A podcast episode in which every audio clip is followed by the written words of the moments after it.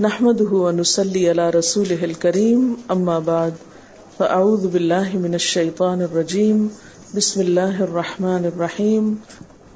نماز تہجد اور وطر کے طریقے کے بارے میں بہت سے لوگوں کے ذہن میں کنفیوژن پائے جاتے ہیں، اس لیے بہتر ہے کہ ہم اس باب کو اچھی طرح سمجھ لیں۔ حضرت ابو اماما رضی اللہ تعالی عنہ روایت کرتے ہیں کہ رسول اللہ صلی اللہ علیہ وسلم نے فرمایا علیکم بقیام اللیل فإنه دأب الصالحین قبلکم وهو قربة لکم الى ربکم ومغفرة للسیئات ومنہات عن الاثم۔ حضرت ابو امامہ رضی اللہ تعالی عنہ سے روایت ہے کہ رسول اللہ صلی اللہ علیہ وسلم نے فرمایا، تہجد ضرور پڑھا کرو کیونکہ وہ تم سے پہلے صالحین کی روش ہے۔ یعنی یہ نماز صرف امت مسلمہ کے لیے نہیں، بلکہ ہم سے پہلے دیگر امتوں کے جو نیک لوگ گزرے ہیں، ان کی روش بھی یہی ہے۔ اور تمہارے لیے اپنے رب کے قرب کا وسیلہ ہے۔ یعنی تحجد وسیلہ ہے کس کا؟ اللہ کا قرب حاصل کرنے کا۔ اور گناہوں کے مٹنے کا ذریعہ ہے اور مزید گناہوں سے بچنے کا سبب ہے۔ یعنی پچھلے گناہوں کے صاف ہونے کا ذریعہ۔ نمبر تین، مزید گناہوں سے بچنے کی طاقت انسان کو نصیب ہوتی ہے اس کے ذریعے۔ یعنی گناہوں سے روک بنتا ہے۔ یہ روایت جو ہے ابن خزیمہ کی ہے۔ حضرت ابو حرارہ رضی اللہ تعالی عنہ روایت کرتے ہیں کہ رسول اللہ صلی اللہ علیہ وسلم نے فرمایا، اس شخص پر اللہ کی رحمت ہو، جو رات کو اٹھا، پھر نماز تحجد پڑھی، پھر اپنی بیوی کو جگایا، پھر اس نے نماز پڑھی، پھر اگر عورت غلبہ نیند کے باعث نہ جاگی، تو اس کے منہ پہ پانی کے چھینٹے مارے، اور اس عورت پر بھی اللہ کی رحمت ہو جو رات کو اٹھی، نماز پڑھی، اپنے شوہر کو جگایا، پھر اس نے نماز پڑھی، پھر اگر شوہر نہ جاگا تو اس کے منہ پر پانی کے چھینٹے مارے۔ برابر کی بات ہے۔ دونوں کے لیے اجر بھی برابر کا ہے اور دونوں کو حق بھی برابر کا ہے جگانے کا اور دونوں کو پانی کا چھینٹا مارنے کا بھی حق ہے۔ اور اس میں کسی کی بھی بےزتی کی بات نہیں۔ یعنی عورت اگر ایسا کرے اپنے شوہر کے ساتھ تو وہ اس کی طرف سے کوئی روڈنس نہیں ہوگی۔ کیونکہ عام طور پر جب کسی کو نیند کی حالت میں جگایا جاتا ہے اور خصوصاً اگر اس پہ پانی پھینک دیا جائے تو وہ کیا سمجھتا ہے کہ اس کی بہت بےزتی ہو گئی یا اس کے ساتھ بہت برا کیا گیا اور عموماً لوگ اس وقت بہت غصے کا مظاہرہ پھر کرتے ہیں کہ کیوں جگایا جا رہا ہے۔ حضرت ابو حرارہ رضی اللہ تعالی عنہ کہتے ہیں کہ رسول اللہ صلی اللہ علیہ وسلم فرماتے تھے، فرض نماز کے بعد سب نمازوں سے افضل تحجد کی نماز ہے۔ یعنی فرائض بہرحال افضل ہے اور نوافل میں سب سے افضل تحجد کی نماز رسول اللہ صلی اللہ علیہ وسلم نے فرمایا، جب انسان سوتا ہے تو شیطان اس کے سر کی گدی پر تین گرے لگاتا ہے۔ اور کہتا ہے کہ رات بڑی لمبی ہے یعنی اس کو تھپکی دیتا ہے اور کہتا ہے ہاں، لمبی رات ہے۔ ابھی سوئے رہو۔ ابھی ٹائم ہے، ٹھہر کے اٹھنا۔ یعنی اس کو سلائے رکھتا ہے۔ اگر وہ بیدار ہو کر اللہ کا ذکر کرے یعنی آنکھ کھلے اور اللہ کا ذکر شروع کر دے، تو ایک گرا کھل جاتی۔ شیطان کے پھندے سے انسان آزاد ہونے لگتا ہے۔ اگر وضو کرے تو دوسری گرا کھل جاتی۔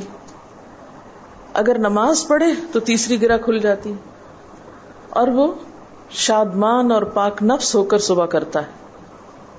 یعنی جو شخص صبح نماز کے وقت پر تحجد کے وقت یا پھر کم از کم فجر کے وقت اٹھ جاتا ہے، اللہ کا ذکر کرتے ہوئے وضو کرے اور پھر نماز پڑھ لے، سورج نکلنے سے پہلے پہلے یہ کام کر لے، تو وہ ایک مطمئن شخص کی طرح اٹھتا ہے۔ ورنہ اس کی صبح خبیص اور سست نفس کے ساتھ ہوتی۔ عام طور پر ہم اطمینان کی تلاش میں رہتے ہیں، سکون کی تلاش میں رہتے ہیں اور یہ سوچتے ہیں کہ ہمیں ڈپریشن ہے یا ہمارے اندر ایک غم ہے۔ تو ہم اس کے اسباب نہیں جانتے کہ سبب کیا ہے۔ ان کے اسباب میں سے ایک بڑا سبب شیطان کی گرفت میں ہونا ہے۔ اور شیطان اپنی گرفت ویسے تو دن کے وقت بھی انسان پر رکھتا ہے، لیکن خصوصاً رات کے وقت۔ جب انسان سو جاتا ہے تو وہ نہیں چاہتا کہ سوتا ہوا اٹھے انسان اور اگر انسان ہمت کر کے اٹھ جاتا ہے، ذکر کرتا ہے، وضو کرتا ہے اور نماز پڑھ لیتا ہے، تو یہیں سے اطمینان قلب کا آغاز ہو جاتا ہے، اس کی تسلی ہو جاتی۔ رسول اللہ صلی اللہ علیہ وسلم نے فرمایا، اللہ تعالی ہر رات آسمان دنیا پر نزول فرماتے ہیں۔ یعنی زمین سے سب سے قریبی آسمان پر۔ جب ایک تہائی رات باقی رہ جاتی ہے تو فرماتے ہیں، ہے کوئی جو مجھے پکارے؟ اس وقت اللہ تعالی بندوں کو پکارتے ہیں۔ ہے کوئی جو مجھے پکارے؟ میں اس کی دعا قبول کروں۔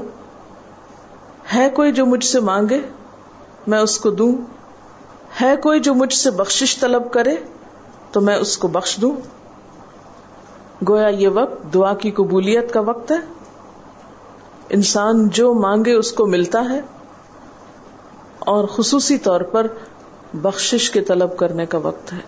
جیسے قرآن پاک میں آتا ہے وہ بال اسہاری ہم یستغفرون وہ بال اسہاری ہم یستغفرون اور سحری کے وقت وہ استغفار کرتے ہیں۔ اب ہو سکتا ہے کہ آپ کہیں کہ نہیں، ہم نے تو زندگی میں کوئی خاص گناہ کیے ہی نہیں۔ اس لیے ہمیں تو بخشش کی ضرورت ہی نہیں۔ بخشش مانگے گناگار لوگ۔ ہم تو نیک لوگ ہیں، نیک کام کرتے ہیں، دن رات قرآن پڑھتے پڑھاتے۔ ہیں اس لیے ہماری تو ضرورت نہیں۔ نہیں۔ نبی صلی اللہ علیہ وسلم جن کے اگلے پچھلے سب قصور معاف کر دیے گئے تھے وہ اتنا لمبا قیام کرتے تھے کہ ان کے قدم مبارک سوج جاتے تھے۔ حضرت مغیرہ فرماتے ہیں، رسول اللہ صلی اللہ علیہ وسلم نے اتنا لمبا قیام کیا رات کو کہ آپ کے پاؤں سوج گئے۔ آپ سے سوال کیا گیا کہ آپ اتنی مشقت کیوں کرتے ہیں؟ اپنے آپ کو اتنا کیوں تھکاتے ہیں؟ حالانکہ آپ کے تو سارے گناہ معاف کر دیے گئے۔ آپ نے فرمایا، کیا میں اللہ کا شکر گزار بندہ نہ بنوں؟ یعنی صرف گناہوں کی بخشش ہی نہیں، بلکہ نعمتوں پر شکر بھی واجب ہے۔ جہاں ایک طرف گناہوں کی بخشش انسان کے لیے اللہ کے قرب کے رستے ہموار کرتی ہے، وہاں اللہ تعالی کا شکر ادا کرنا بندے کو اللہ کا قرب عطا کرتا ہے۔ اچھا اب پہلی سنت میں آپ کو بتاؤں گی کہ اگر آپ تحجد کے وقت اٹھے ہیں تو سب سے پہلے آپ کیا پڑھیں گے؟ حضرت عائشہ رضی اللہ تعالی عنہ فرماتی ہیں کہ رسول اللہ صلی اللہ علیہ وسلم جب رات کو تحجد کے لیے اٹھتے تو یہ پڑھتے، دس بار اللہ اکبر، دس بار الحمد للہ دس بار سبحان اللہ و بحمدی ہی دس بار سبحان الملک القدوس، دس بار استغفر اللہ، دس بار لا الہ الا اللہ اور پھر دس بار اللہ اعوذ بک من ضیق الدنیا و ضیق یوم القیامہ۔ میں تیری پناہ میں آتا ہوں دنیا کی تنگی سے اور قیامت کے دن کی تنگی سے۔ اللہ اعوذ بک من ضیق ضاد یہ قاف۔ من ضیق الدنیا و ضیق یوم القیامہ۔ یہ بھی دس بار۔ اور پھر فرماتے اللہ مغفر لی وح دینی ور زکنی و پھر وضو کرتے اور تحجد شروع کرتے. یعنی یہ بھی وضو سے پہلے آپ پڑھ لیتے تھے. تو آپ کیا کر سکتے ہیں؟ جیسے آنکھ کھلی یا بستر پر لیٹے ہیں تو بعض اوقات ایسا ہوتا ہے نا کہ انسان سوچتا ہے اچھا ایک سائڈ پہ سو کے اتنے تھکے ہوئے ہوتے ہیں کہ آپ ایک دم نہیں اٹھ پاتے. حالانکہ آپ صلی اللہ علیہ وسلم کے نیند سے بیدار ہونے کا طریقہ کیا تھا؟ کہ جب آپ اٹھتے تھے تو یک دم اٹھتے تھے. سستی کے مارے نہیں کہ کبھی ایک طرف لیٹ گئے پھر دوسری طرف سو گئے، پھر دائیں طرف، پھر بائیں طرف، نہیں۔ جب جاگنے کا وقت ہوتا تھا تو آپ فوراً اٹھ جاتے تھے۔ لیکن بسا اوقات ایسا ہوتا ہے کہ انسان تھکا ہوا ہوتا ہے، سائڈ بدل کے دوسری طرف کو ذرا لیٹتا ہے۔ تو یہ لیٹے لیٹے بھی آپ ازکار پڑھ سکتے ہیں۔ ٹھیک ہے؟ اور یہ سب آپ کو آتے ہی ہوں گے سوائے ایک وہ ذکر کے اللہ اعوذ بک من ضیق الدنیا و یوم القیامہ۔ اور ترتیب آپ یاد کر لیں، اپنے بیڈ سائڈ ٹیبل پہ یا بیڈ پہ یا کہیں بھی یہ نوٹس کسی پین کے ساتھ لکھ کے لگا دیں، چپکا دیں اور جب یاد ہو جائے تو پھر اتار دیں۔ جب عادت بن جائے تو ہٹا دیں وہاں سے۔ ٹھیک ہے نا؟ جتنے دن عادت نہیں بنتی، اتنے دن اپنے یاداشت کے لیے رکھ لیں۔ اسی طرح نیند سے اٹھ کر لا الہ الا اللہ وحدہ لا شریک لہو لہ الملک و لہ الحمد و علا کل شعین قدیر الحمد للہ و سبحان اللہ و اللہ اکبر ولا حول ولا قوت اللہ باللہ۔ یہ بھی پڑھ سکتے ہیں۔ اچھا ضروری نہیں کہ سب کچھ ایک ہی دن میں پڑھ لیں، یہ بھی آپ کر سکتے ہیں کہ ایک دن میں ایک چیز پڑھ لیں، دوسرے دن دوسری پڑھ لیں، تیسرے دن تیسری پڑھ لیں۔ ٹھیک ہے نا؟ اور اگر ساری ایک دن بھی پڑھنا چاہیں، دیکھیں، وقت وقت کی بات ہے نا۔ ہو سکتا ہے اس وقت عمر کے اس حصے میں آپ پہ بہت ذمہ داریاں ہوں، آپ یہ سب کچھ نہ پڑھ سکتے ہوں۔ لیکن زندگی کا ایک ایسا وقت بھی آتا ہے جب انسان بوڑھا ہو جاتا ہے، جب اس کے اوپر باقی ذمہ داریاں کم ہو جاتی ہیں، پھر نیند بھی کم ہو جاتی ہے، پھر زیادہ عبادت کا موقع ملتا ہے۔ تو ایسے میں جب انسان کے پاس عبادت کے لیے وقت اور موقع زیادہ ہو، تو پھر یہ ساری چیزیں بھی پڑھ لیں۔ ٹھیک ہے نا؟ پھر اسی طرح یعنی یہ جو روایت ہے کہ جس میں آپ صلی اللہ علیہ وسلم نے فرمایا جو شخص نیند سے جاگے، اور یہ تحجد کے وقت ہی نہیں، اگر فجر کے لیے بھی آپ اٹھ رہے ہیں تو یہ دعا پڑھ سکتے ہیں۔ لا الہ الا اللہ وحدہ لا شریک لہ، اور پھر الحمد للہ سبحان اللہ واللہ اکبر ولا حول ولا قوت الا باللہ۔ پھر کہے اللہ مغفر لی۔ پھر کیا پڑھے؟ اللہ مغفر لی۔ یا کوئی اور دعا کرے تو قبول ہوگی، اور اگر وضو کر کے نماز پڑھے تو وہ بھی قبول کی جائے گی۔ صبح اٹھتے ہی اللہ کی تعریف۔ اور آپ کو معلوم ہے کہ یہ جو چوتھا کلمہ ہے نا، لا الہ الا اللہ وحدہ، اس کو دعا بھی کہا گیا۔ حالانکہ اس میں صرف اللہ تعالیٰ کی حمد و ثنا ہے۔ اور یہ یوم عرفہ کی دعا ہے۔ حدیث میں آتا ہے کہ مجھے اور مجھ سے پہلے انبیاء کو اس دن کی جو بہترین دعا سکھائی گئی یعنی یوم عرفہ کی دعا، وہ لا الہ الا اللہ وحدہ لا شریک لہ حالانکہ اس میں مانگنے کی تو کوئی چیز ہی نہیں۔ صرف اللہ کی حمد و ثنا ہے۔ جیسے حضرت ایوب علیہ السلام نے کہا تھا، انی مسن یدر و انت ارحم الراحمین. مانگا کچھ نہیں، انت ارحم الراحمین، انت ارحم الراحمین. اللہ تعالیٰ کی تعریف کر کے، اللہ تعالیٰ کے نام کے ساتھ اس کو اگر انسان پکار لیتا ہے، تو یہ بھی اس کے لیے بہت کافی ہے۔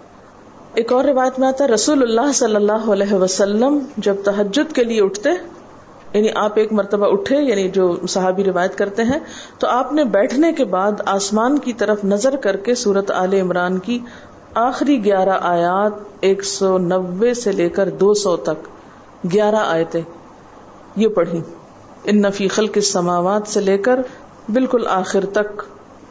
یعنی ضروری نہیں کہ کھڑے ہو کر آپ آسمان کی طرف دیکھیں۔ آپ اٹھے ہیں، چارپائی پہ بیٹھے ہوئے ہیں، ابھی وزو کے لیے نہیں گئے۔ بیٹھ کے آسمان کی طرف دیکھ کے پڑھ کے پھر اٹھ سکتے ہیں۔ اب اس میں آپ دیکھیں نا کہ انسانی نفس کی بھی ایک رعایت ہو جاتی۔ لیٹے لیٹے آپ نے ایک ذکر پڑھ لیا، بیٹھ کے آپ نے دوسرا پڑھ لیا، پھر آپ وضو کو چلے گئے۔ تو اس میں وہ جو ایک طبیعت کی کسل مندی ہوتی ہے، وہ بھی ساتھ ساتھ اللہ کے ذکر سے دور ہوتی جاتی ہے اور ایک اسٹیپ کے بعد دوسرا اسٹیپ لینا بھی آسان ہو جاتا ہے۔ اچھا اس میں آپ دیکھیں حکمت کیا ہے کہ آپ صلی اللہ علیہ وسلم نے کیا فرمایا کہ آسمان کی طرف دیکھ کے پڑھا جائے تاکہ اچھی طرح آنکھیں کھل جائیں۔ تو زبانی یاد کرنے کا مطلب یہ نہیں کہ آپ آنکھیں بند کر کے سوئے سوئے پڑھیں، کیونکہ بعض اوقات ایسا ہوتا ہے نا، آنکھ کھلتی ہے، ذکر شروع کرتے ہیں اور پھر پتہ ہی نہیں چلتا اور ذکر آدھے میں رہ جاتا ہے اور سو چکے ہوتے ہیں۔ اور پھر اگر آپ کو زبانی یاد نہیں ہوگی نا، دیکھ کے پڑھیں گے تو وہ الماری کی طرف ہی دیکھتے رہیں گے، آسمان کی طرف نہیں دیکھ سکیں گے، تو پھر سنت پوری نہیں ہو سکے گی۔ اور اسی طرح حضرت ابن عباس روایت کرتے ہیں کہ جب رسول اللہ صلی اللہ علیہ وسلم رات کو تحجد کے لیے کھڑے ہوتے تو اللہ پر تکبیر تحریمہ کے بعد یہ دعا پڑھتے۔ اللهم لك الحمد انت قيم السماوات والارض ومن فيهن ولك الحمد لك ملك السماوات والارض ومن فيهن ولك الحمد انت نور السماوات والارض ولك الحمد انت ملك السماوات والارض۔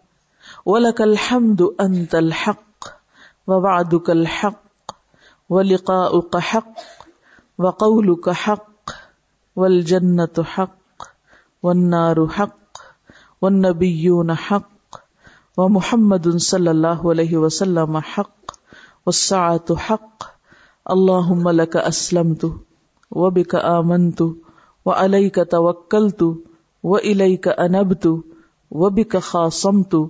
و بک الئی کا حاکم تو فغفر لی ما قدم تو وما اخر تو وما اسرر تو وما تو انت المقدم و انت المؤخر لا الہ الا انت الہی، تیرے ہی لیے ہے ساری تعریف۔ زمین و آسمان اور جو کچھ ان میں ہے، سب کو تو ہی قائم رکھنے والا ہے۔ تیرے ہی لیے ہے ساری تعریف۔ زمین و آسمان اور جو کچھ ان میں ہے اس سب کی بادشاہی تیرے ہی لیے ہے۔ تیرے ہی لیے ہے ساری تعریف۔ تو ہی روشن کرنے والا ہے زمین و آسمان کو۔ تیرے ہی لیے ہے ساری تعریف۔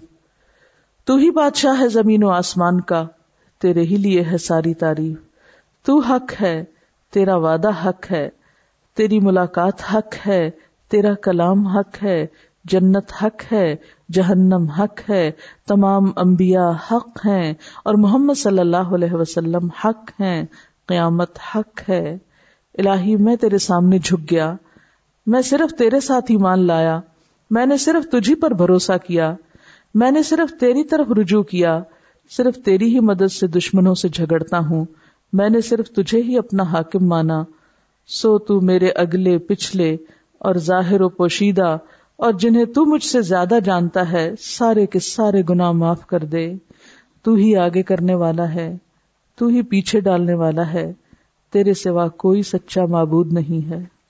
یہ جو دعا استفتاح ہے تحجد کے وقت کی، یہ باہر نہیں، نماز کے اندر پڑھنے کی دعا ہے۔ ہم دعا مانگتے اللہ جالنی لک زکار لک شک ان دعاؤں کے پڑھے بغیر زکار کیسے بن سکتے ہیں؟ زکار کا سیگا تو فعال کے اوپر ہے نا، بہت زیادہ ذکر کرنے والا۔ وذاکرین اللہ کثیر وذاکرات تو ذاکرات کیسے بن سکتے ہیں جب تک کہ یہ دعائیں زبانی نہ آتی ہوں اور اپنے وقت پر نہ پڑھی جاتی ہوں۔ ویسے بھی ذکر بہت اچھی چیز ہے، لیکن جو مصنون ذکر ہے اور جو نبی صلی اللہ علیہ وسلم کے طریقے کے مطابق ہے جو اطمینان قلب اور خوشی اس وقت اس کام کو اس طریقے پہ کر کے نصیب ہوتی ہے، وہ اس کے علاوہ نہیں ہوتی۔ اگرچہ اس سے خوشی ہوتی ہے، لیکن اس طرح کی نہیں نصیب ہوتی۔ اس طرح کا اطمینان نہیں ہوتا۔ آپ تجربہ کر کے دیکھ لیں۔ سنت کے مطابق زندگی گزارنا اور اپنی مرضی کے مطابق زندگی گزارنا، یہ دو مختلف لائف سٹائل ہیں۔ دو مختلف طریقہ ہے زندگی ہیں۔ دونوں کا امپیکٹ فرق ہوتا ہے، اثرات فرق ہوتے ہیں۔ اور یہ نہیں کہ یہ کوئی بہت مشکل عمل ہے، بہت مشکل کوئی نہیں ہے۔ ہم کر سکتے ہیں، لیکن بات یہ ہے کہ ہم کرنے کی کوشش کریں، ارادہ تو کریں۔ پہلے تو آپ اپنے آپ سے یہ پوچھیں، ارادہ بھی کیا کہ نہیں؟ کیونکہ اگر ارادہ ہو گیا نا تو کام بھی ہو جائے گا۔ مشکل یہ ہے کہ ہم جب کوئی ایسا کام سنتے تو پھر سوچتے نہیں، ہمارا تو حالات اتنے کٹن ہے کہ یہ عمل ہمارے لیے نہیں، ویسے بھی نفل ہے کوئی بات نہیں، نہ بھی ہو سکا تو کیا ہے؟ یہی کہہ کے ہم چھوڑ دیتے ہیں چیزوں کو، کہ نہیں؟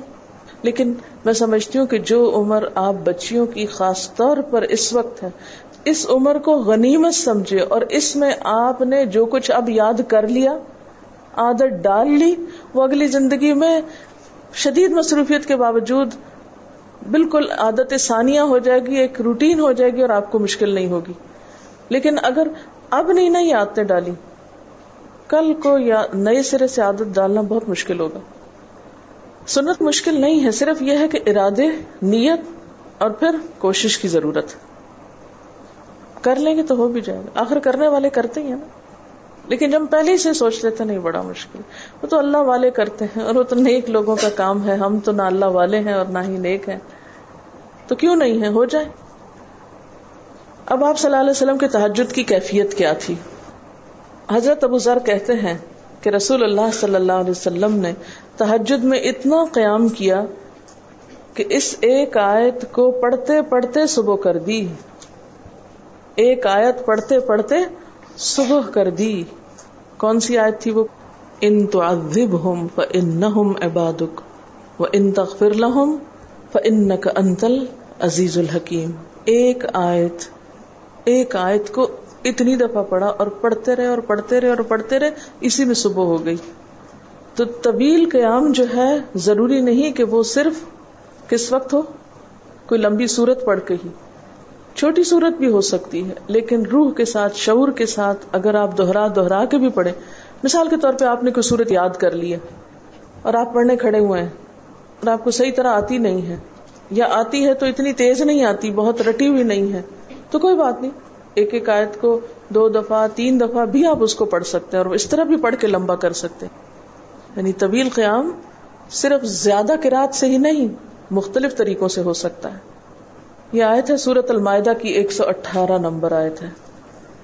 اگر تو انہیں عذاب دے تو وہ تیرے بندے ہیں، اور اگر تو انہیں معاف کر دے تو یقیناً تو غالب اور حکمت والا ہے۔ حضرت حذیفہ رضی اللہ تعالی عنہ نے نبی صلی اللہ علیہ وسلم کو تحجد پڑھتے دیکھا۔ وہ کہتے ہیں، سورت فاتحہ کے بعد آپ نے سورت بقرہ پڑھی، پھر رکو کیا۔ آپ کا رکو آپ کے قیام کی مانند تھا۔ ہماری تو کمر نہ ٹوٹ جائے۔ کر کے تو ذرا دیکھیں۔ میں نے زندگی میں پہلی دفعہ رمضان میں طویل رکو اور سجدے کا موقع ملا، اس سے پہلے تو اس طرح کا سچ پوچھے کانسیپٹ بھی کوئی نہیں تھا۔ کیونکہ بہت سی چیزیں جب ہم پڑھتے ہیں تو ہم کہتے ہیں ہاں یہ نبی صلی اللہ علیہ وسلم کے لیے ہے، یہ تو آپ کی شان ہے اور آپ کا مقام ہے۔ ہم تو عام کمزور بندے ہیں۔ اصل میں ہم کمزور کیوں ہیں؟ اس لیے کہ ہم نے اپنی انرجیز بیکار باتوں میں بہت لگا رکھی ہیں۔ بیکار غم پالے ہوئے ہیں، بیکار مشغلے ہیں، بیکار گفتگو ہیں۔ انرجی تو لگتی ہے نا۔ آپ فضول کی باتیں سوچیں تو کیا انرجی نہیں لگے گی؟ آپ لایانی چیزوں پہ کڑنا شروع کر دیں، کیا انرجی نہیں لگے گی؟ لگے گی۔ تو پھر آپ کے پاس کوئی تعمیری مثبت کام کرنے کے لیے نہ وقت ہے نہ انرجی ہے۔ پھر اس وقت تک آپ خالی ہو چکے ہوتے ہیں۔ رات کو دیر تک آپ اگر فضول گپ شپ کرتے رہے تو صبح اٹھے گا کون؟ اور پھر صبح پڑھے گا کون؟ اور اگر پڑھے بھی تو کیا پڑھے اس میں؟ کبھی آپ نے سوچا کہ احادیث کی یہ جو کتابیں ہیں، یہ ساری کی ساری صرف آپ کی گفتگو نہیں، آپ کے عمل کا بھی احاطہ کیے ہوئے اور ٹوٹل آپ کی گفتگو یہی ہے۔ اور اگر ہم اپنی گفتگو کو دیکھیں اور ہماری باتوں کی کوئی کتاب تیار ہو؟ نبی صلی اللہ علیہ وسلم کی عظمت کو پہچانے، ہم اپنی گفتگو کا جائزہ لیں۔ اگر ہماری گفتگو بھی ریکارڈ ہو کر لوگوں کے پاس جانے لگے، لوگوں تک پہنچنے لگے، ہم عملی نمونہ کیوں نہیں؟ لوگوں کے لیے، ہمیں دیکھ کر لوگوں کے عمل کیوں نہیں بدلتے؟ ہماری بات لوگوں پر اثر کیوں نہیں کرتی؟ کبھی سوچا ہم نے؟ صرف اپنی گفتگو کے آئینے میں ہی اپنے آپ کو پہچان لے کہ ہم کہاں ہیں، کون ہیں، کہاں کھڑے ہیں؟ لوگوں کے بیچ میں کیا باتیں کرتے ہیں؟ لوگوں کے پیٹ پیچھے کیا باتیں کرتے ہیں؟ کہاں، کس حال میں کیا کر رہے ہوتے ہیں؟ ہر شخص اپنے آپ کو خود پہچان سکتا ہے۔ کیا واقعی ہم اس لائق ہیں کہ کوئی ہم سے کچھ سیکھے؟ صرف اپنی گفتگو کے آئینے میں خود کو پہچانے۔ بعض اوقات کتنا بیکار بولتے ہیں، کتنا بے مقصد بولتے ہیں، کتنا ضرورت سے زائد بولتے ہیں۔ اس کا یہ مطلب نہیں کہ مصنوعی خاموشی اپنے اوپر مسلط کر لیں، کیونکہ پھر ہم دوسری ایکسٹریم پہ نکل جاتے ہیں۔ لیکن بامقصد گفتگو کتنی ہے ہماری باتوں میں جو واقعی فائدہ مند ہو۔ تو پھر ذرا روک بھی لیا کریں نا اپنے آپ کو۔ اپنے ساتھ خود ہی محنت کریں گے تو بات بنے گی۔ سوچے تو، احساس تو کریں۔ جب کریں گے تو انشاءاللہ کامیابی بھی ہوگی۔ لیکن پہلی بات تو یہ نا کہ ہم جو کچھ کرتے ہیں، نہ اس کا حساب کرتے ہیں، نہ اس کے بارے میں سوچتے ہیں۔ کہ ہم کر کیا رہے ہیں ہمیں نیکی نہ کرنے کا موقع یا ہمارے نیکی نہ کرنے کا ایک سبب اور ایک بڑی وجہ ہماری انرجیز کا بیکار چیزوں میں استعمال ہونا ہے۔ فضول کی سیاست میں ملوث ہونا ہے۔ اپنی ذمہ داریوں کا ہمیں ہوش نہیں ہوتا، دوسروں کے کاموں میں مداخلت خوب سوچتی ہے خود کیا کر رہے ہیں؟ اس کا کچھ پتا نہیں۔ دوسرے کیا کر رہے ہیں؟ اس سے بہت دلچسپی یا کیا نہیں کر رہے۔ بہت سے لوگ بہت سی خواتین کمر درد کی شکایت کرتے ہیں۔ اور اس کی ایک بڑی وجہ نمبر ایک رکو کا صحیح پوزیشن پہ نہ ہونا ہے۔ اور نمبر دو، اس پوزیشن پہ کوئی ایکسرسائز نہیں ہماری ہوتی۔ یہ بتا رہی ہے کہ کسی کی کمر میں درد تھا اور ٹھیک نہیں ہوتا تھا۔ کسی چیز سے تو ڈاکٹر نے ان کو یہ مشورہ کیا کہ طویل رکو اور طویل سجدے کریں۔ بیسٹ ایکسرسائز ہے۔ کر کے تو دیکھیں۔ اور اس میں آپ دیکھیے کہ صحیح پوزیشن پہ لائیں، بالکل اسٹریٹ رکھیں گردن اور کمر کو۔ پیٹھ اور گردن ایک لائن میں آنی چاہیے۔ بہت سے لوگ یوں ٹیڑھی کرتے یوں کر کے بس کرتے یہ غلط پوزیشن اس سے تو اور بیمار ہو سکتے ہیں۔ کئی لوگ سر پھینک دیتے ہیں نیچے کو۔ یہ بھی غلط پوزیشن ہے۔ اس سے بھی کام خراب ہوتا ہے۔ اگر آپ صحیح پوزیشن پہ رکو لمبا کریں تو یقینی طور پہ کمر درد کا علاج ہے۔ پٹھے مضبوط ہوتے ہیں نا کمر کے۔ آپ اس کو روک کے رکھے ہوتے ہیں ایک سیدھی لائن میں۔ دو فیٹ کے درمیان کا فاصلہ بھی بہت معتدل رکھے، نہ تو بہت قریب رکھے اور نہ بہت کھلا رکھے۔ بالکل معتدل، جس میں آپ آرام سے، سکون سے کھڑے ہو سکے اور آپ کا بیلنس قائم رہے۔ بیلنس کو قائم کرنا بے حد ضروری۔ ٹھیک ہے؟ حضرت حضیفہ نے نبی صلی اللہ علیہ وسلم کو تحجد پڑھتے دیکھا۔ وہ کہتے ہیں کہ سورت فاتحہ کے بعد آپ نے سورت بقرہ پڑھی، پھر رکو کیا۔ آپ کا رکو آپ کے قیام کی مانند تھا۔ یعنی جتنا لمبا قیام تھا، اسی طرح رکو تھا۔ پھر آپ نے رکو سے سر اٹھایا اور کھڑے ہو گئے۔ اور آپ کا قوما یعنی رکو کے بعد اٹھنے کا وقت بھی کافی طویل تھا۔ ہم تو بازو کو تو اٹھ کے کھڑے نہیں ہوتے کہ نیچے چلے جاتے ہیں، تو وہ بھی طویل تھا۔ صرف دو رکاتے بھی آپ ایسی پڑھ لینا کافی۔ اگر عام دنوں میں نہ پڑھی جائے تو ویکینڈ پہ پڑھ لیں۔ ہمارا تو ویکینڈ پہ لمبا سونے کا پروگرام ہوتا ہے نا۔ تو چلے دوبارہ سو جائے لیکن ہفتے میں ایک دفعہ کر لیں۔ اگر روز نہیں بھی کر سکتے، دو دفعہ کر لیں ٹوائس ویک کر لیں۔ پھر آپ کا سجدہ آپ کی قومے کی مانند تھا۔ یعنی جتنا آپ کھڑے ہوئے تھے، اتنا آپ پھر سجدہ کیا۔ آپ دونوں سجدوں کے درمیان اپنے سجدے کی مانند بیٹھے تھے۔ یعنی دو سجدوں کے بیچ میں بھی آپ اتنی دیر بیٹھے جتنی دیر آپ نے سجدہ کیا تھا۔ بس آپ نے چار رکتوں میں سورت بقرہ، آل عمران نسا اور المائدہ پڑھی۔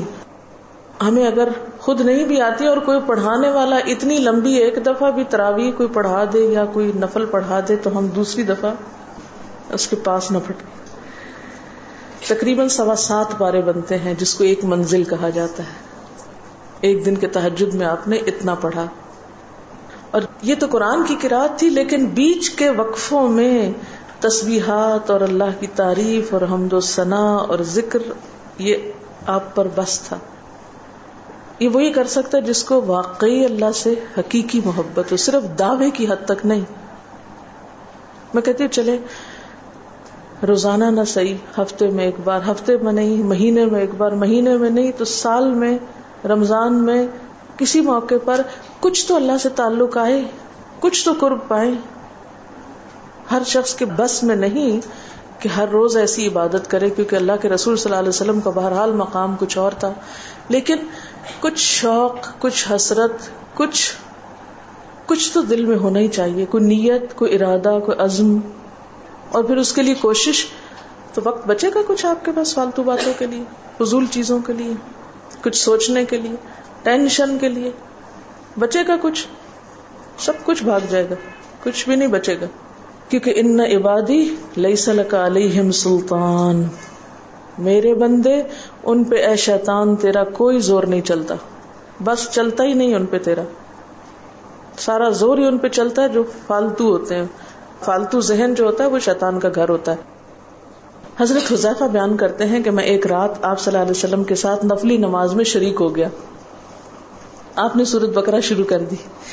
میں نے سوچا کہ آپ سو آیات پڑھ کر رکو میں چلے جائیں گے، مگر آپ پڑھتے گئے۔ میں نے خیال کیا کہ سورت بکرا کو دو رکتوں میں پڑھیں گے، لیکن آپ پڑھتے رہے۔ آپ نے سورت بکرا ختم کر کے سورت نسا شروع کر دی۔ پھر ختم کر کے آل عمران پڑھنی شروع کر دی، اس کو بھی ختم کر دیا۔ آپ نہایت آستگی سے پڑھتے جاتے تھے۔ جب ایسی آیت تلاوت کرتے جس میں سبحان اللہ کہنے کا حکم ہوتا ہے، جیسے سب بحمد رب جیسے مثال کے طور پر، تو سبحان اللہ کہتے۔ اگر کچھ مانگنے کا ذکر ہوتا تو سوال کرتے۔ اگر پناہ مانگنے کا ذکر ہوتا تو اوزب باللہ پڑھتے۔ اس حدیث سے یہ بھی پتا چلتا ہے کہ صورتوں کی ترتیب ضروری نہیں، کیونکہ آپ نے پہلے النساء پڑھی، پھر آل عمران پڑھی۔ یہ جو ہر وقت لوگ پیچھا کیے رکھتے ہیں نا۔ بعض اوقات تو بہت زچ کرتے ہیں کہ آپ نے پہلی رکعت میں یہ پڑھائی تھی تو دوسری میں یہ کیوں پڑھا دی؟ یہ تو سنت میں ملتا ہے کہ پہلی رکعت طویل ہے دوسری کے مقابلے میں، لیکن یہ لازم نہیں کہ جو پہلی میں پڑھے اس کے بعد آگے والی صورتوں میں سے پڑھے پیچھے والی بھی سے نہیں پڑھ سکتے۔ پڑھ سکتے۔ رسول اللہ صلی اللہ علیہ وسلم نے عبد اللہ بن امر سے کہا، مجھے بتلایا گیا ہے کہ تم ساری رات نفل پڑھتے اور دن کو روزہ رکھتے ہو۔ اگر تم ایسا کرو گے تو تمہاری آنکھ کمزور اور طبیعت سست ہو جائے گی۔ یعنی ہر روز روزہ اور ہر رات جگراتا، تمہاری جان اور تمہارے بال بچوں کا بھی تم پر حق ہے۔ اس لیے روزہ رکھو اور افطار بھی کرو اور رات کو قیام کرو اور سو بھی۔ یعنی ساری رات تحجد پڑھنا یا نفل پڑھنا پسندیدہ نہیں ہے۔ رات کو سونا بھی پسندیدہ ہے۔ ہمارے ہاں ستائیسویں رات کو پوری رات جاگنا لازم سمجھا جاتا ہے۔ تو نبی صلی اللہ علیہ وسلم سے کوئی رات بھی پوری کی پوری جاگنا ثابت نہیں۔ کیونکہ اگر انسان صرف جاگتا ہی جاگتا چلا جائے تو وہ آسان ہوتا ہے۔ ایک دفعہ سو کے پھر اٹھنا جو نا، وہ اصل میں نفس کا امتحان ہوتا ہے۔ وہ مشکل ہوتا ہے۔ اسی طرح نبی صلی اللہ علیہ وسلم تین دن سے کم میں قرآن مجید ختم کرنا پسند نہیں فرماتے تھے۔ آپ نے حضرت عبداللہ بن امر سے فرمایا کہ ایک ماہ میں پورا کر لو۔ انہوں نے عرض کی، میں اس سے زیادہ تلاوت کی طاقت رکھتا ہوں۔ تو فرمایا، بیس دن میں کر لو۔ ان کا، میں اس سے زیادہ کی طاقت رکھتا ہوں۔ فرمایا، سات دن میں ختم کر لیا کرو۔ اس سے زیادہ کی اجازت نہیں۔ یعنی وہ ایک ایک منزل کر کے۔ اور صحابہ کرام، چونکہ اس زمانے میں مصحف اس طرح تھوڑی چھپے ہوئے تھے کہ کتابوں کی شکل میں ہو جو قرآن تھا، لوگوں کے سینوں میں تھا، یاد کیے ہوئے تھے۔ اور وہ یاد کیا ہوا کہیں صبح کے وقت الگ بیٹھ کے نہیں پڑھا کرتے تھے۔ وہ کہاں پڑھتے تھے؟ تحجد میں نماز کے اندر پڑھا کرتے تھے۔ اب یہ تو ہم لوگوں کی مشکل ہوگی نا کہ ہمیں آتا کچھ نہیں، زبانی تو پھر ہم دیکھ کے پڑھتے ہیں۔ دیکھ کے پڑھتے ہیں تو نماز میں پھر وہ مشکل ہوتا ہے تو الگ رکھ کے پھر اس کو پڑھ رہے ہوتے ہیں۔ ٹھیک ہے؟ لیکن زیادہ بہترین پڑھنا نماز کے اندر کا پڑھنا ہے۔ اگرچہ دیکھ کے پڑھنے کی اس میں بھی اجازت ہے۔ لیکن ان کی چونکہ شدید ہرس تھی حضرت عبداللہ بن عمر کی، تو آپ نے ان کو تین دن کی پھر اجازت دے دی تھی۔ اور آپ نے فرمایا کہ اس شخص کو قرآن کی کچھ سمجھ نہیں ہو سکتی جو تین سے بھی کم دن میں قرآن پڑھے۔ نبی صلی اللہ علیہ وسلم نے فرمایا، جو شخص رات کے نوافل میں دو سو آیات تلاوت کرتا ہے، وہ اطاعت گزار مخلص لوگوں میں شمار ہوتا ہے۔ ان من عباد مخلصین وہ آتا نا قرآن پاک میں، انبیاء کی صفت میں سے۔ تو جو شخص رات کو نماز میں یعنی نفل میں دو سو آیات تک تلاوت کرتا ہے، وہ اطاعت گزار مخلص بندوں میں شمار ہوتا ہے۔ اور سنن دارمی میں واضح طور پر آتا ہے کہ نبی صلی اللہ علیہ وسلم ساری رات نوافل نہیں پڑا کرتے تھے۔ اب آتا ہے وطر کا طریقہ۔ رسول اللہ صلی اللہ علیہ وسلم کا وطر پڑھنے کا طریقہ جو عام طور پر تھا، اس کے بارے میں حضرت عائشہ فرماتی ہیں کہ نبی صلی اللہ علیہ وسلم نماز عشاء سے فجر تک گیارہ رکتیں پڑھتے یعنی تحجد کی رکاتیں جو تھی وہ کتنی تھی گیارہ رکتیں۔ ہر دو رکتوں پہ سلام پھیرتے اور ایک رکت وطر پڑھتے یعنی دس رکتیں پڑھنے کے بعد ایک رکت الگ سے پڑھتے۔ رسول اللہ صلی اللہ علیہ وسلم نے ہمیں بھی یہی تعلیم دی چنانچہ ابن عمر سے روایت ہے کہ رسول اللہ صلی اللہ علیہ وسلم نے فرمایا، رات کی نماز دو دو رکتے ہیں۔ سلاۃ اللی مس نا یہ بخاری کی روایت ہے۔ خفت صبح فوتر بواحد پھر جب تمہیں صبح ہونے کا خطرہ ہو، تو ایک رکت پڑھ لو۔ اور یہ تمہاری ایک رکت نماز کو طاق بنا دے گی یعنی وطر کر دے گی۔ رسول اللہ صلی اللہ علیہ وسلم نے فرمایا، اور یہ مسلم کی روایت ہے کہ وطر آخر رات میں ایک رکت ہے۔ بیسیکلی وطر عشاء کے ساتھ نہیں ہے۔ وطر عشاء کی نماز کا حصہ نہیں ہے۔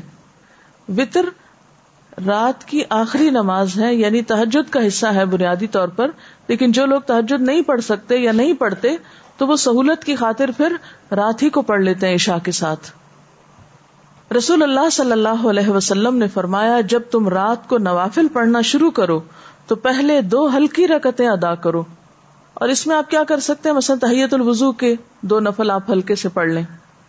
ٹھیک ہے؟ نا وضو کر کے تحجد شروع کرنے سے پہلے ہلکی رکتیں یعنی جس میں چھوٹی کوئی صورتیں دو پڑھ کے، تو اسے آپ ختم کر لیں اور نیت میں رکھیں کہ آپ یہ تحیت الوضو پڑھ رہے ہیں۔ اور اس کے بعد پھر آپ دوسرے نوافل بھی پڑھ سکتے ہیں۔ آپ صلی اللہ علیہ وسلم نے رات کا قیام کیا، دو ہلکی رکتیں پڑھی پھر دو طویل رکتیں پڑھی پھر ان سے ہلکی دو طویل رکتیں پڑھی پھر ان سے ہلکی دو طویل رکتیں، پھر ان سے ہلکی دو طویل رکتیں، پھر ان سے ہلکی دو طویل رکتیں، پھر ایک وطر۔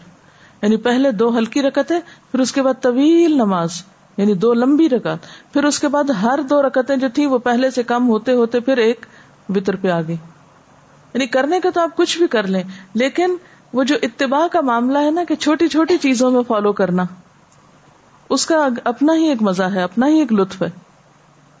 اور یہ مسلم کی روایت ہے۔ پھر ایک رکت وطر پڑھا اور یہ تیرہ رکتیں ہوئی حضرت عائشہ روایت کرتی ہیں کہ رسول اللہ صلی اللہ علیہ وسلم ایک رکت وطر پڑھتے۔ آخری دو رکتوں اور ایک رکت کے درمیان بات چیت بھی کرتے۔ یعنی اگر وطر آپ اس طرح پڑھ رہے ہیں کہ دو ایک دفعہ پڑھ کے اور ایک ایک دفعہ تو اس کے بیچ میں سلام کر کے بات بھی ہو سکتی۔ حضرت ابن عمر روایت کرتے ہیں کہ رسول اللہ صلی اللہ علیہ وسلم وطر کی دو اور ایک رکت میں سلام سے فصل کرتے۔ یعنی اگر تین رکت پڑھ رہے ہیں تو دو پڑھ کے سلام پھیر کے پھر ایک الگ۔ حضرت ابن عباس سے کہا گیا کہ امیر المومنین حضرت معاویہ نے ایک ہی وطر پڑھا ہے۔ حضرت ابن عباس نے فرمایا کہ انہوں نے درست کام کیا، وہ فقیح اور صحابی ہیں۔ یہ بخاری کی روایت ہے۔ امام مروزی فرماتے ہیں کہ فصل کی ایک رکت والی احادیث زیادہ ہیں۔ یعنی اس طرح پڑھنے کا طریقہ زیادہ روایت ہوا ہے۔ کس طرح؟ یعنی تین رکتیں مغرب کی طرح پڑھنے کی ممانت ہے۔ تین رکتوں میں دو الگ پڑھ کے سلام پھیر کے اور پھر ایک کھڑے ہو کے الگ پڑھ لی۔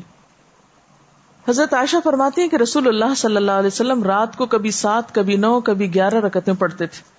یہ فرق کیوں ہے؟ کبھی سات سات پڑھی تو مطلب کیا ہے؟ چھ نفل ہوئے اور ایک وطر ہوا۔ کبھی نو، تو آٹھ کے بعد ایک، کبھی گیارہ یعنی دس کے بعد ایک۔ ایسا کیوں تھا؟ ہمیشہ ایک نمبر کیوں نہیں رکھا؟ ایک تو اس میں یہ کہ وسط ہے، کوئی ایک لگی بندی روٹین نہیں۔ دوسری بات یہ کہ یہ بھی یاد رہے کہ نوافل میں فرض کے درجے میں گنتی نہیں پوری کریں گے آپ۔ اب فرض جیسے چار رکھتے ہیں تو آپ کبھی یہ نہیں کر سکتے، کبھی تین پڑھ لی، کبھی دو پڑھ لی، کبھی ایک پڑھ لی، کبھی چار پڑھ لی، کبھی پانچ پڑھ لی، یہ نہیں کر سکتے۔ چار فرض ہے تو چار ہی پڑھیں گے، ٹھیک ہے نا؟ تین نہیں کر سکتے۔ لیکن تحجد جو ہے وہ نفل نماز ہے۔ تو اس میں یہ بھی روایت میں آتا ہے، کبھی آپ بیمار ہوتے تو بیٹھ بھی جاتے تھے، ٹھیک ہے؟ حضرت ابو ایوب روایت کرتے ہیں کہ رسول اللہ صلی اللہ علیہ وسلم نے فرمایا، وطر ہر مسلمان پر حق ہے۔ بس جو شخص پانچ رکعت وطر پڑھنا چاہے تو پانچ رکعت پڑھے، جو تین پڑھنا چاہے وہ تین پڑھے، جو ایک پڑھنا چاہے وہ ایک پڑھے۔ یہ ابو داود کی روایت ہے۔ یعنی اس میں بھی وسط ہے۔ زیادہ اور کم دونوں میں چوائس ہے۔ کر سکتے ہیں۔ رسول اللہ صلی اللہ علیہ وسلم رات کو کل تیرہ رکت پڑھتے، ان میں پانچ رکت وطر پڑھتے تھے۔ اور ان پانچ وطروں میں کسی رکت میں تشہد کے لیے نہ بیٹھتے مگر آخر میں۔ یہ صحیح مسلم کی روایت ہے۔ یہ طریقہ بھی آپ سے معلوم ہوتا ہے۔ یعنی دو طریقے پتا چلے نا، ایک تو یہ کہ دو دو دو پڑھ کے اور آخری رکت ایک الگ۔ ٹھیک ہے؟ دوسرا کیا ہے کہ دو دو پڑھ کے مثلاً چھ پڑھ لی اور اس کے بعد پانچ رکتیں مسلسل بغیر بیچ میں اتحیات پڑے ٹھیک ہے؟ تو آپ پانچ یا سات یا تین یا نو اگر وطر کی نیت سے پڑھ رہے ہیں تو پھر آپ کس طرح پڑھیں گے؟ بغیر اتحیات پڑھے رکت پہ رکت پڑھتے پڑھتے بس آخری دفعہ اتحیات پڑھیں گے۔ اور آپ یہ بھی کر سکتے ہیں کہ دو دو دو کر کے اور آخر میں ایک الگ پڑھ لیں۔ یعنی دونوں طریقے درست ہیں۔ حضرت عائشہ سے روایت ہے کہ رسول اللہ صلی اللہ علیہ وسلم پہلی رکت وطر میں سب حسم رب کلا دوسری میں کلیا کافرون اور تیسری میں کل اللہ احد پڑھا کرتے تھے۔ نبی صلی اللہ علیہ وسلم نے فرمایا، ایک رات میں دو بار وطر پڑھنا جائز نہیں۔ یہ ابو داود کی روایت ہے۔ رسول اللہ صلی اللہ علیہ وسلم نے فرمایا، تین وطر نہ پڑھو، پانچ یا سات وطر پڑھو اور مغرب کی مشابہت نہ کرو۔ یعنی یہ تین نہ پڑھو کا مطلب یہ نہیں کہ تین پڑھ ہی نہیں سکتے، اس سے مراد یعنی مغرب کی طرح تین نہ پڑھو۔ مغرب میں کیا ہوتا ہے؟ دو پڑھ کے اتحیات بیٹھ کے پھر بغیر سلام پھیرے ہم کھڑے ہو جاتے ہیں، پھر تیسرا ساتھ ہی پڑھ لیتے ہیں۔ تو اس میں یہ کہ اگر تین آپ نے کٹھی پڑھنی ہے تو بیچ کا اتحیات نہ پڑھے تینوں کٹھی پڑھ لیں، مراد یہ۔ نبی صلی اللہ علیہ وسلم نے فرمایا، جو شخص آخر رات میں نہ اٹھ سکے تو وہ اول شب میں بتر پڑھ لے، ٹھیک ہے؟ اور جو آخر رات اٹھ سکے وہ آخر رات بتر پڑھے، کیونکہ رات کی آخری نماز وطر ہے۔ نبی صلی اللہ علیہ وسلم نے فرمایا، رات کو اپنی آخری نماز وطر کو بناؤ۔ یعنی اگر تحجد کی نیت ہے تو پھر وطر صبح پہ چھوڑ دو۔ لیکن اگر یہ شک ہے کہ پتہ نہیں آنکھ کھلے گی کہ نہیں، تو پڑھ کے سو جاؤ۔ اور اس صورت میں اگر آپ پھر پڑھ رہے ہیں دوبارہ، تو کیا کریں گے؟ پھر خالی نفل بھی پڑھ سکتے ہیں۔ ایک رات میں دو دفعہ نہیں یعنی رات کو بھی پڑھے، پھر سویرے اٹھ کے دوبارہ بتر پڑے ایسا نہیں ہوتا۔ اگر رات کو پڑھ لیے تو پڑھ لیے اگر سویرے آنکھ کھل گئی نفل پڑھنا چاہتے ہیں، پڑھ لیں۔ بعض لوگ اس میں یہ بھی سجیسٹ کرتے ہیں، جس کی میرے پاس ابھی دلیل کوئی نہیں ہے، لیکن سنا ہے میں نے اسی طرح کہ اگر آپ رات کو بتر پڑھ کے سو گئے تو صبح اٹھ کے پہلے ایک رکعت الگ پڑھ لیں، وہ کیا ہوگی؟ رات کی نماز کو تاک کر دے گی، پھر دو دو دو پڑھ لیں، پھر آخر میں ایک پڑھ لیں۔ لیکن اس کی میرے پاس دلیل نہیں ہے سنت سے کوئی۔ میں نے اس طرح کسی عالم کو کہتے ہوئے سنا تھا، لیکن بہرحال اب آپ پریشان ہو رہے ہوں گے کہ یہ تو سب کنفیوژن ہو گئی۔ اسی کنفیوژن سے بچانے کے لیے تو ہمیں ایک آسان طریقہ بتا دیا گیا، جو ہماری درسی، نصابی، سب نماز کے طریقوں کی کتابوں میں لکھا ہوا ہے، تین وطر پڑھنے کا طریقہ۔ اور ہم کھٹ سے پڑھ کے فارغ ہو جاتے ہیں۔ کوئی نہ پریشانی ہے، نہ کچھ۔ میرا آپ سے سوال یہ ہے کہ یہ اتنی ورائٹی کیوں ہے؟ اب جیسے آپ صلی اللہ علیہ وسلم کی جو دعائیں استفتاح تھی، اس کی کئی ورژن ملتے ہیں۔ ہم تو ایک ہی پڑھتے ہیں سبحان اللہ ہم قسم کا کیوں؟ کیا حکمت ہے؟ بنیادی بات یہ کہ جب انسان صرف ایک لگے، بندے گسے پٹے طریقے سے ایک کام سالوں سال کرتا جاتا ہے، تو اس کا نتیجہ کیا ہوتا ہے؟ مشین بن جاتا ہے۔ کوئی اس میں شعور نہیں باقی رہتا، کوئی اس میں سوچ سمجھ کا عمل دخل نہیں رہتا۔ بس آنکھیں بند کی ہوئی، اٹھے ہوئے نماز پڑھ رہے، آنکھیں نہیں کھول رہے۔ اول سے آخر تک اور کچھ یاد نہیں کہ کیا پڑھا۔ وہی کول ہو، اللہ پڑھی اور بس بات ختم۔ نماز جو ہے، اللہ تعالیٰ سے ایک شعوری تعلق کا نام ہے۔ اور اس شعوری تعلق میں اگر آپ ایک دن ایک طریقہ کریں، دوسرے دن دوسرا، تیسرے دن تیسرا، تو اس سے کیا ہوگا فائدہ؟ کہ ایک نیا پن باقی رہے گا۔ تمام سنتیں بھی زندہ رہیں گی۔ آپ دیکھیں کہ ایک تو یہ ہو سکتا تھا کہ ہمیں بس ایک ہی طریقہ بتا دیا جاتا اور پھر ہم ایک ہی کے ساتھ چپک کے رہ جاتے اور اس کا نتیجہ عام طور پر کیا ہوتا ہے کہ نمازیں بے روح ہونے لگتی اور ایک یہ ہے کہ جو کچھ آپ نے کیا وہ سب بتایا جائے جو واقعی صحیح احادیث کے ساتھ اوتھینٹک سورسز کے ساتھ موجود ہے یعنی یہ سب چیزیں آپ جا کے بخاری، مسلم، ابو داود کی کتابوں میں کتاب السلاد میں خود بھی چیک کر سکتے ہیں۔ اگر آپ کے پاس یہ کتاب ہے نا جو میں آپ کو بتا رہی ہوں، آپ خود بھی پڑھ سکتے ہیں۔ ٹھیک ہے؟ کیونکہ عام طور پر جب اس طرح کی باتیں بتائی جاتی تو کوٹ کیا جاتا فلاں کہتی ہیں۔ ہوں وہ سب کچھ میرے نام لگ جاتا ہے۔ حالانکہ یہ میں نہیں کہتی، یہ موجود ہے کتابوں کے اندر، یہ آپ نے کبھی پڑھا نہیں، اس لیے پتا ہی نہیں، تو نیا لگتا ہے۔ تو یہ سب بتانے کا مقصد کیا ہے کہ اتنی نمازیں آپ پڑھتے تھے، ہر ہر موقع کی نماز، جتنے بھی خاص کوئی اوکیزن آپ کہنے کو کہہ سکتے ہیں، تو ان میں پھر جب آپ نے کراط کے انداز مختلف اختیار کیے، جیسے تحجد کے بارے میں آتا ہے، کبھی سری کراط کی، کبھی جاہری کی، کبھی ایک ہی آیت ساری رات پڑھتے رہے، کبھی دو رکتوں میں سورت النساء سے لے کر المائدہ تک چلتے گئے، ساڑھے سات پارے چلے گئے۔ یہ سب کچھ کس لیے؟ تاکہ نماز کے اندر ایک جان رہے۔ کیا یہ ایک حقیقت ہے؟ آپ اگری کریں گے کہ انسان روٹین کا عادی ہو کر ملل کا شکار ہو جاتا ہے، جس کو عام زبان میں بوریت کہتے ہیں؟ ہوتا ہے نا؟ اب مثال کے طور پر رکو کے ازکار ہیں۔ پتا شاید آپ کو بھی ہو کہیں پڑے ہی ہوں۔ لیکن میں نے جب ان کو ٹرائی کیا، یقین کرے نماز میں ایسا لطف آیا مجھے، کیونکہ ہمیشہ ہم پڑھتے سبحان ربی العظیم، سبحان ربی العظیم، سبحان ربی العظیم۔ بس، ایک ہی چیز آتی ہے۔ زیادہ زیادہ ایک اور دعا ہم نے سیکھی ہوئی ہے سبحان اللہ ربنا و بحمدک اللہ مغفر اس کے علاوہ میں تو نہیں، کچھ اور پڑھتی تھی۔ کہیں ادھر ادھر پڑھا بھی تو اتنا دھیان نہیں دیا۔ لیکن جب سے مجھے یہ حقیقت سمجھ میں آئی کہ اگر بدل بدل کی چیزیں پڑھے تو نماز میں ایک روح پیدا ہوتی ہے۔ تو میں نے کل ہی یہ ٹرائی کیا، سبوح قدوس رب الملائکت والروح۔ تو ایک عجیب لطف نماز میں محسوس ہوا۔ ہوں تو پہلی تو وہی تصویر ہے جو سبحان ربی العظیم کی ہے، دوسری وہ جو ابھی میں نے آپ کو سنائی سبحان اللہ ربنا و بحمد اللہ مغفر لی۔ تیسری ہے سبح قدوس رب الملائکتی والروح۔ اور یہ مسند احمد میں بھی ہے، نسائی میں بھی ابو داود میں بھی ہے، مسلم میں بھی یعنی کتنی کتابوں نے اس کو روایت کیا پھر اسی طرح چھ حدیث کی کتابوں میں روایت ہوئی ہے، یہ دعا رکو کی اللہ لک رکعت و بکا تو و لک اسلمت، خشع لک سمعی و بصری و مخی و آزمی و عصبی۔ ہاں؟ اے اللہ، میں نے تیرے لیے رکو کیا، تجھ پر ایمان لایا، تیرے لیے اسلام لایا جھکے ہوئے ہیں تیرے لیے میرے کان اور میری آنکھیں اور میرا دماغ اور میری ہڈیاں اور میرے آساب سب کچھ تیرے آگے جھکا ہوا ہے۔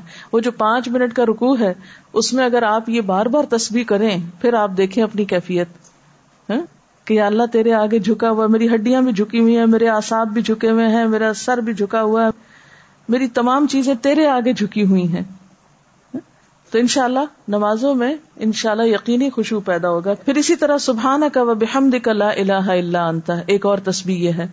سبحان کا و بحمد کا لا الہ الا انت۔ پھر اسی طرح سبحان دل جبروت اول ملکوت اول کبریا اول آزمتی سبحان دل جبروتی ول ملکوتی ول کبریا اول آزمتی کوئی مشکل نہیں ہے۔ اگر یہ آتی ہو فجر کی نماز میں ایک پڑھ لیجیے ظہر میں دوسری۔ اثر میں تیسری، مغرب میں چوتھی، عشاء میں پانچویں تحجد میں ایک اور۔ تو بدل بدل کے آپ پڑھیں گے تو انشاءاللہ نماز کی جو تاثیر ہے وہ آپ محسوس کریں گے ان شاء اللہ تعالی۔ پھر اسی طرح رکو سے کھڑے ہونے کے ازکار ہیں۔ سمع اللہ لمن حمدہ اللہ ربنا لك الحمد، ربنا ولك الحمد، ربنا لك الحمد مل السماوات ومل الارض ومل اما بینہما۔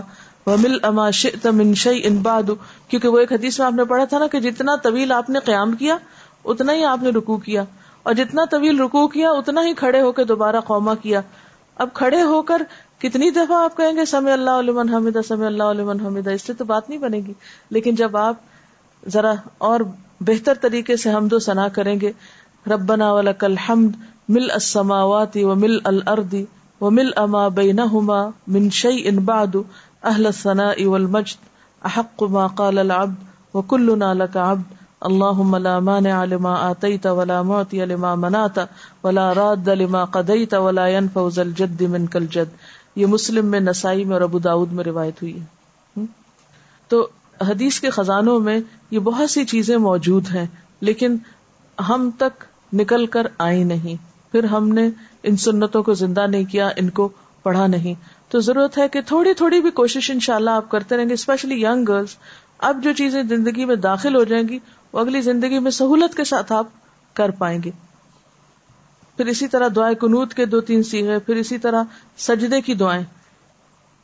سجدے کی دعاؤں میں بھی اسی طرح یہ جو رکو کے ہیں، ان کے علاوہ اللہ انی اعوذ بردا کا من سخت کا و بمعافات کا من عقوبت کا و اعوذ بک من کلا احسی ثنا ان کا انت کما اسنیت علی نفس کا تو یہ سب گر ہیں یا نسخے ہیں اللہ تعالی سے تعلق اور محبت بڑھانے کے۔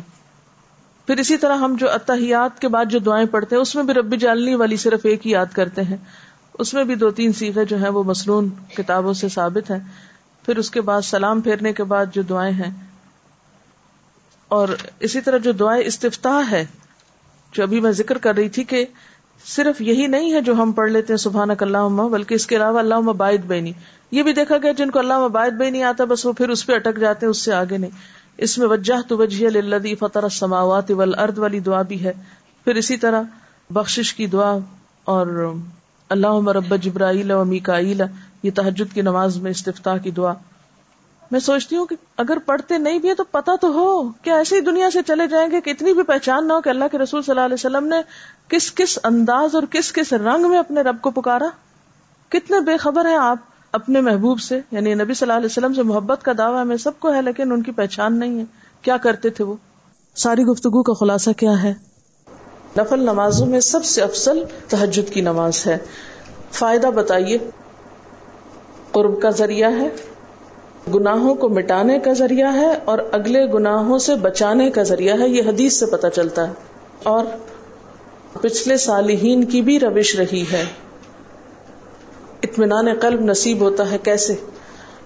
شیطان جو انسان کی گدی پر یعنی سر پہ تین گرے لگاتا ہے یعنی اس کے دماغ کو جکڑتا ہے ایک طرح سے، وہ کھل جاتی ہیں گرہ جب انسان صبح اللہ کا ذکر کرتا ہے، وضو کرتا ہے، نماز پڑھتا ہے، تو ایک اچھے نفس کے ساتھ اپنے دن کا آغاز کرتا ہے، ورنہ خبیص نفس کے ساتھ اور سست نفسی کے ساتھ انسان دن کا آغاز کرتا ہے۔ رات کا جب ایک تہائی حصہ باقی رہ جاتا ہے تو اللہ تعالیٰ آسمان دنیا پہ نزول فرماتے ہیں اور پکارتے ہیں اپنے بندوں کو۔ کیا کہتے ہیں؟ ہے کوئی دعا مانگنے والا کہ میں اس کی دعا قبول کروں؟ یہ وقت جو ہے، رات کا آخری وقت دعاؤں کی قبولیت کا وقت ہے اور اس میں خصوصی طور پر قرآن سے کیا پتا چلتا ہے کون سی دعا سب سے زیادہ پڑھنے کا وقت ہے؟ استغفار۔ دیکھیں، استغفار نہیں ہوتا۔ باب استفعال کے وزن پر ہے۔ استغفار۔ استغفار یعنی تحجد کی دعاؤں میں خصوصی دعا جو قرآن سے ثابت ہے، وہ کیا ہے؟ وہ بال اسہاری ہم یستغفرون۔ اور اس کے علاوہ تحجد شکر گزاری کا ذریعہ ہے۔ افلا اکونا ابدن شکورا؟ اس شخص پر اللہ کی رحمت ہوتی ہے، خاص، جو خود اٹھتا ہے اور اپنی بیوی کو جگاتا ہے اور نہ جاگے تو پانی کے چھینٹے مارتا ہے۔ اور اس عورت پر بھی اللہ کی رحمت ہوتی ہے جو اٹھتی ہے اور پھر شوہر کو اٹھاتی ہے اور نہ اٹھے تو پانی کے چھینٹے مارتی ہے۔ یہ تو تھے فضائل، ٹھیک ہے؟ اب یہ ہے کہ تحجد کے وقت اٹھ کر کیا کیا کریں گے؟ نمبر ایک، اللہ کا ذکر کریں گے تو ذکر میں کون کون سے ذکر؟ پہلا ذکر، اللہ اکبر دس بار دس بار الحمد للہ دس بار سبحان اللہ و بحمدی ہی دس بار سبحان الملک القدوس، دس بار استغفر اللہ، دس بار لا الہ الا اللہ، دس بار اللہ اعوذ بکا من ضیق الدنیا و ضیق یوم القیامہ۔ یہ ہے ذکر، اٹھتے ہی کرنے کا، اور پھر اس کے بعد کیا کرنا ہے؟ وضو سے پہلے آل عمران کی آخری گیارہ آیات اور اس کے بعد چوتھا کلمہ۔ چوتھا کلمہ پڑھنے کے بعد اگر کوئی اللہ مغفر لی کہتا ہے، تو کیا فائدہ بتایا گیا اس کا؟ اس کو بخش دیا جاتا ہے۔ اور اگر وہ نماز پڑھتا ہے، اس کے بعد یعنی تحجد کی، تو اس کی نماز بھی قبول کی جاتی ہے۔ تحجد کی دعائیں استفتاح کیا ہے؟ تحجد کی دعائیں استفتاح۔ ایک تو ہر نماز کی دعائیں استفتاح ہے نا؟ سبحان اللہ حمد کا تبارہ قسم کا تو تحجد کی اللہ لک الحمد انت قیم السماوات والارض ومن فیہن آخر تک۔ اس کے بعد آپ کے قیام اور رکو اور سجود اور قوما اور جلسہ استراح دو سجدوں کے بیچ میں جلسہ، یہ کیسے ہوتے تھے؟ آپ کی قرآ تحجد میں کیسی تھی؟ ایک طریقہ یہ ملتا ہے کہ ایک مرتبہ ایک آیت پڑھتے پڑھتے صبح کر دی اور دوسرا طریقہ کیا ملتا ہے؟ سورت بقرہ، سورت عال عمران، سورت النساء اور سورت معاہدہ تقریباً سوا سات پارے۔ دوسری روایت میں یہ بات پتہ چلتی ہے۔ اور وہ شخص کس میں لکھ لیا جاتا ہے جو دو سو آیات پڑھ لے؟ اطاعت گزار مخلص لوگوں میں۔ اس سے ایک نئی بات یہ پتہ چلتی ہے کہ آپ نے سورت بقرہ کے بعد النساء شروع کر دی اور عال عمران بعد میں پڑھی، جس سے یہ پتا چلتا ہے کہ صورتوں کی ترتیب کا ہونا لازم نہیں۔ قیام اللیل الگ ہے، وطر الگ ہے۔ آپ اگر قیام اللیل چار رکت پڑھنا چاہتے ہیں اور پانچ رکت وطر پڑھنا چاہتے ہیں تو آپ ایسے بھی کر سکتے ہیں۔ اگر قیام اللیل کے آٹھ پڑھنا چاہتے ہیں اور تین وطر پڑھنا چاہتے ہیں تو یہ بھی ٹھیک ہے۔ وطر وطر ہے، نفل نفل ہے۔ یعنی وطر ایک سیپریٹ نماز ہے، الگ نماز ہے۔ جو چاہے پانچ پڑھ لے۔ ایٹ اے اسٹریچ جو تین پڑھنا چاہے تین پڑھ لے ایٹ اے اسٹریچ جو ایک پڑھنا چاہے ایک پڑھ لے. ٹھیک ہے؟ اچھا اس سے پہلے نوافل آپ دو پڑھنا چاہیں دو پڑھ لیں. چار پڑھنا چاہے چار پڑھ لیں. ٹھیک ہے؟ لیکن آپ صلی اللہ علیہ وسلم اگر پانچ وطر پڑھتے تھے تو پھر باقی نوافل چار پڑھتے تھے. یہ نہیں کہ آپ پہلے دس بیس نفل پڑھیں اور پھر اس کے بعد وطر جلدی جلدی پڑھنے سے بہتر ہے کہ آپ کے طریقے پر لمبی نماز پڑھیں، لیکن اس کو سنت کے اندر ہی رہنے دیں۔ قیام اللیل کیا ہے؟ رات کے شروع میں ہو تو ترابی کہلاتا ہے، بعد میں ہو تو تحجد اگر پہلے پڑھ لیا تو بعد میں تکلف نہ کریں، لیکن اگر آپ دو وقت میں یعنی آپ کہتے ہیں کہ ویسے تو میری آنکھ نہیں کھلتی، چلو میری نمازیں پتہ نہیں کتنی زندگی میں ضائع ہوئی کیونکہ آپ کو پتا یہ حدیث مجھے بہت ڈراتی ہے کہ ایون جو لوگ پوری نماز بھی پڑھتے ہیں تو کسی کو اس کی نماز میں سے دسواں حصہ ملتا ہے، کسی کو اس کی نماز میں سے پانچواں حصہ ملتا ہے۔ اور ایک حدیث میں آتا ہے کہ لکم ان سلاد کا ما عقل تمنہا تمہارا اپنی نماز میں اتنا ہی حصہ ہے جس کو تم نے سمجھ کے پڑھا۔ عقل تھا یعنی جو تمہاری شوری نماز تھی۔ اب اللہ ہی بہتر جانتا ہے جو ہم پڑھتے ہیں وہ کتنا حصہ ہمیں اس میں سے نصیب ہوتا ہے۔ تو اب اگر کوئی شخص رمضان میں اٹھی گیا ہے رات کو تو آپ اسے کہ نہیں پابندی لگ گئی تمہاری بس اسٹاپ یہی ختم کرو۔ رات کو تراوی پڑ چکے اب نفل نہیں تحجد کے وقت پڑھو تو نہیں۔ پڑھنے دیں اس کو نفل۔ کیونکہ نوافل پہ کوئی قید نہیں ہے۔ ایک ہے آسن مصنون طریقہ، ٹھیک ہے؟ جو آپ صلی اللہ علیہ وسلم کا تھا، صحابہ کرام نے اختیار کیا اس کے بعد۔ اور ایک یہ ہے، ہم جیسے نکمے لوگوں کا، کہ جو اتنی جاتیاں اپنی جان پر اتنے قصور کرتے ہیں، ادھر سے صحیح نہیں پڑی، ادھر سے صحیح نہیں پڑی، تو جب جو موقع نصیب ہو، پھر اس سے فائدہ اٹھا لیں۔ تو ایسی چیزوں پہ لوگوں پہ بہت سختی کر کے انہیں روکے نہ کہ اچھا رات کو پڑھ کے آئے تھے، اب پھر تم کیوں کھڑے ہو گئے؟ روکو روکو یہاں۔ ایسا نہیں کریں۔ کرنے دیں۔ نفل ہی ہے نا؟ ٹھیک ہے نا؟ لیکن سنت بتا دے کہ مصنون کیا ہے۔ آج کی وطر کی نماز میں سے کیا بات یاد رکھنے کی ہے؟ وطر رات کی آخری نماز ہے۔ دوسری بات یاد رکھنے کی، وطر ایک، تین، پانچ بھی ہو سکتے ہیں اور اس سے زیادہ نو تک بھی ہو سکتے ہیں۔ تحجد اور وطر دو الگ الگ نمازیں۔ وطر نہ عشاء کی نماز کا حصہ، نہ تحجد کی نماز کا حصہ۔ یہ رات کی آخری نماز ہے۔ چاہے تو عشاء کے بعد پڑھ لیں چاہے تو تحجد کے بعد پڑھ لیں۔ سبحانك اللهم وبحمدك نشهد ان لا اله الا انت نستغفرك ونتوب اليك والسلام عليكم ورحمه الله وبركاته اعوذ بالله من الشيطان الرجيم بسم الله الرحمن الرحيم ان في خلق السماوات والارض واختلاف الليل والنهار لآيات لأولي الالباب۔ الذين يذكرون الله قياما وقعودا وعلى جنوبهم وعلى جنوبهم ويتفكرون في خلق السماوات والارض ربنا ما خلقت هذا باطلا سبحانك فقنا عذاب النار. ربنا